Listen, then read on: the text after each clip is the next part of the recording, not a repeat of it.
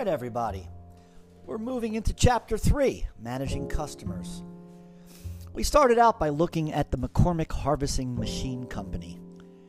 They were um, viewed upon in business as the first marketing driven company. Um, they were pioneers of early social networking, standardized pricing, standard term payments. Uh, first thing they did was they established a national agent network to help sell and service their products. They gave money back guarantees. They were the first customer focused marketing company. They featured testimonials from customers in ads. They moved their factory to be closer to their customers from New York to Chicago. They were the first to spend energy on quality and constant process improvements. They were the first to measure customer satisfaction and long term brand loyalty. Cyrus McCormick, uh, the founder, said this I want to make the machine so good that the farmer and his sons will come back again and again to buy more McCormick machines. So we um, want to review what uh, Peter Drucker said that marketing is the whole business seen from the point of view of its final result, that is, from the customer's point of view. And Ted Levitt, who said, What business are we really in? And the reason that is important because businesses will do better if they concentrate on meeting and serving the customer's needs rather than selling products. Marketing nearsightedness. Look at DuPont. They kept a close eye on its customers and their concerns, using its technical know how to create an expanding array of products. If DuPont has stayed with the product that was its flagship, nylon, it would not be around today. When you realize that new product launches fail at the rate of 75 to 95 percent, you recognize that this is an important uh, issue that a lot of companies don't get right. Usually, the fact that leaders have this nearsighted focus on selling products and services that they're missing the big picture of what customers really want. You know, what business are publishers in, for example? What do customers look for from magazines? When you say it's to be entertained, to be informed, only production oriented publishers would defend the form of delivery over the value of the experience delivered and received. Look at IBM. Their consultancy business brings in $2 billion in revenue. And that's because, I quote, they're not in the business of information gathering, but delivering the communications valued by consumers, combining analytics design and technology. A couple myths for marketing nearsightedness that our ever expanding and affluent population will ensure our growth as we seek to increase the efficiency of making our products rather than boosting the value of those products. Big difference. Efficiency in production is not important to customers, but the value that they deliver, now that is. Unfortunately, Generation Z is accused of killing products like Facebook, Cash, Gap, Abercrombie, J. Crew, traditional television, owning and driving a car, Harley Davidson motorcycles. The second myth of marketing nearsightedness is believing there's no competitive substitute for your industry's major product.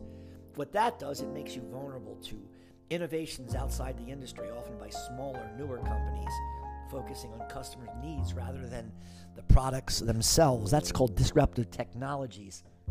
Clay Christensen is the man uh, credited for most of the um, research about how industries allow these upstarts to displace the large established companies. I think of Uber. Look at Uber. Uh, the, the cab companies were disjointed, uh, a bunch of small little outfits all over. The cabs were dirty. The uh, it was hard to find them. And Uber um, focused on a better way to get uh, taxi service to their customers. Another myth, believing that we can protect ourselves through mass production, when instead we should be worried about emphasizing um, our customers' value.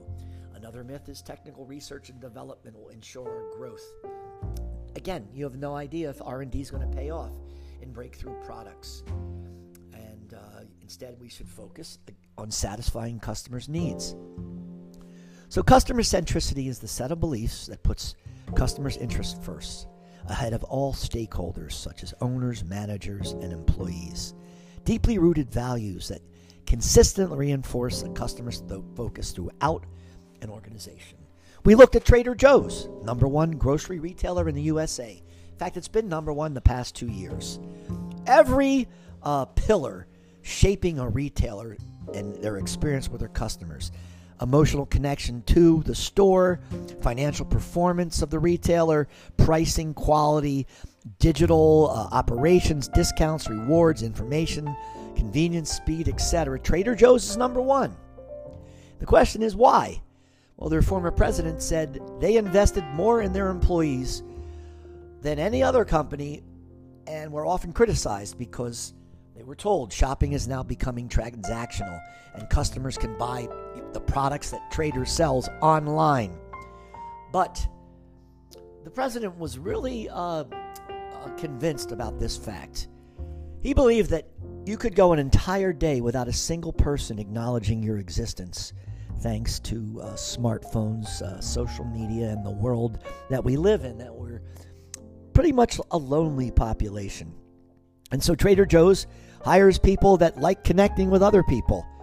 They find it profitable to hire those employees and train them. They focus their culture around the individual customer, trying to get a wow experience in everything they did because they believed how customers felt about themselves while they were shopping and how they feel about the company while they were shopping made them successful. Three ways customer centricity fits into an organization as a part of knowledge management and understanding the customer, as a part of building a strategic competence, as a learning organization. So that's a customer centric culture. And then lastly, a foundation for corporate strategy development and execution, deciding a way to service, satisfy the customer. We looked at how Amazon's corporate mission is to be the Earth's most customer centric company. Earth. They, they shoot high around their four primary customer sets. There's four segments consumers, sellers, enterprisers, and content creators. Frito Lay found through research customers go to the shelf to purchase their chips not because they're hungry for salty snacks, but more about the feelings of comfort and assurance that they get from eating a Frito Lay bag of chips, as opposed to taste or irresistibility. You, you looked at how frequently Amazon's letters to shareholders focused on employees. 4% average reported on employees. Now, the annual report that uh, the most commonly used words were customers, Amazon. Pretty much uh, that's one and two. Uh, the portion of each Amazon annual report letter to customers has remained about 12% over time. So you could see 5% employees, 12% customers. Uh, most definitely, uh, Amazon is an extremely customer centric organization. We looked at HP and how they merged with Compaq and how they tried to get their message across. So they use this overall view HP delivers more. The three segments they service for the enterprise segment, they deliver more. For the small business segment, you get more. For the consumer, you enjoy, enjoy more. In the first year, HP's brand value increased by 18%. In comparison, Dell's brand increased by 12%. We looked at Volkswagen before the uh, the problem with um, the uh, the uh, odometer. Volkswagen was one of the world's most recognized brands, especially in the low to medium price cars. Well, they introduced this high luxury car to compete with BMW and Mercedes, the Phantom. Problem is, VW had no brand equity amongst luxury buyers. After selling only 3,715 cars, they withdrew from the U.S. after uh, only three years. So, what is a customer? That's a person or an organization the marketer believes will benefit from the goods and services offered by our organization. It's not necessarily someone who is currently purchasing from us today.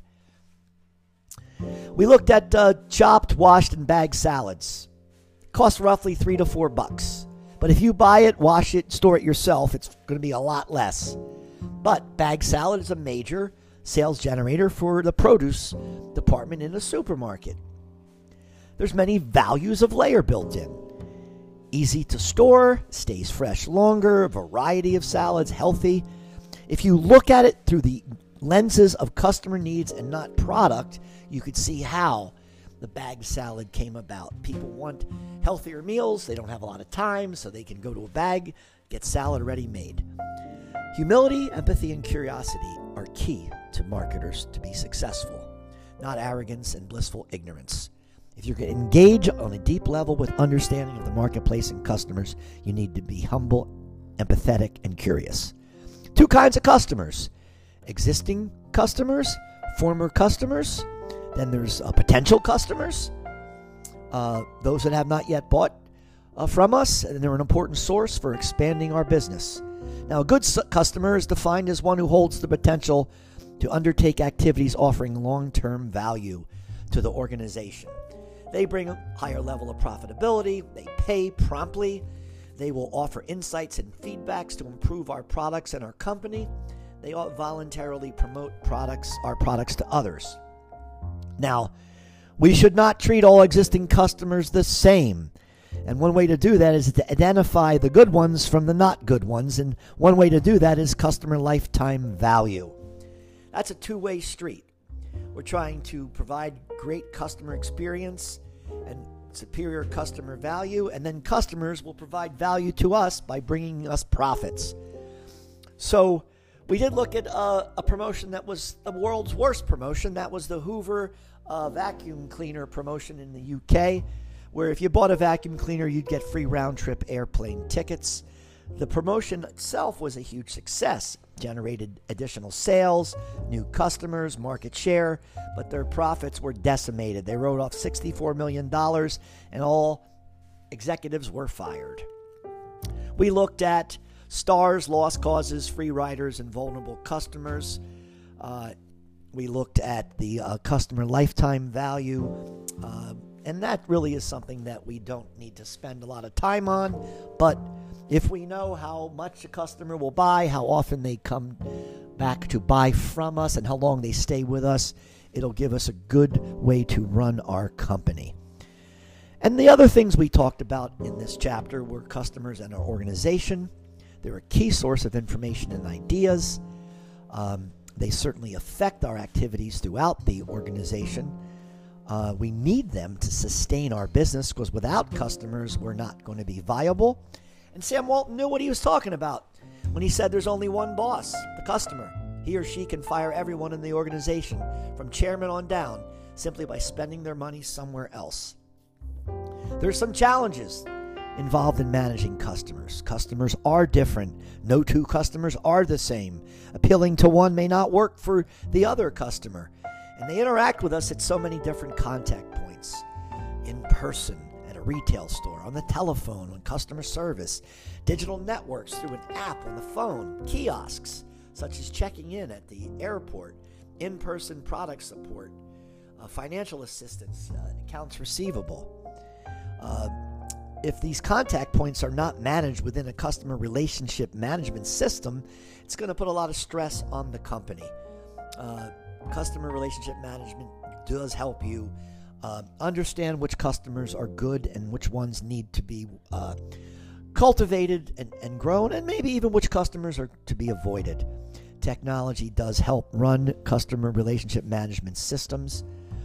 Uh, and customer service is also an important function where you get involved with training, repair, financial assistance, resolving complaints. And it can uh, significantly impact an organization's um, and its products in terms of how our customers feel about um, our business. Now, there's more uh, trends to doing self service, customer service. Think about checking out at the supermarket. Uh, customers are deserve. Uh, companies are finding that customer service not only can solve problems, but help customers buy more stuff. Uh, outsourcing is happening now in customer service where foreign uh, Countries are our new customer service. Uh, we're doing live chat. That's more important to marketers, social media, wireless data access, text messaging, intelligent call routing, etc. So that covered our ch- first chapter on customers.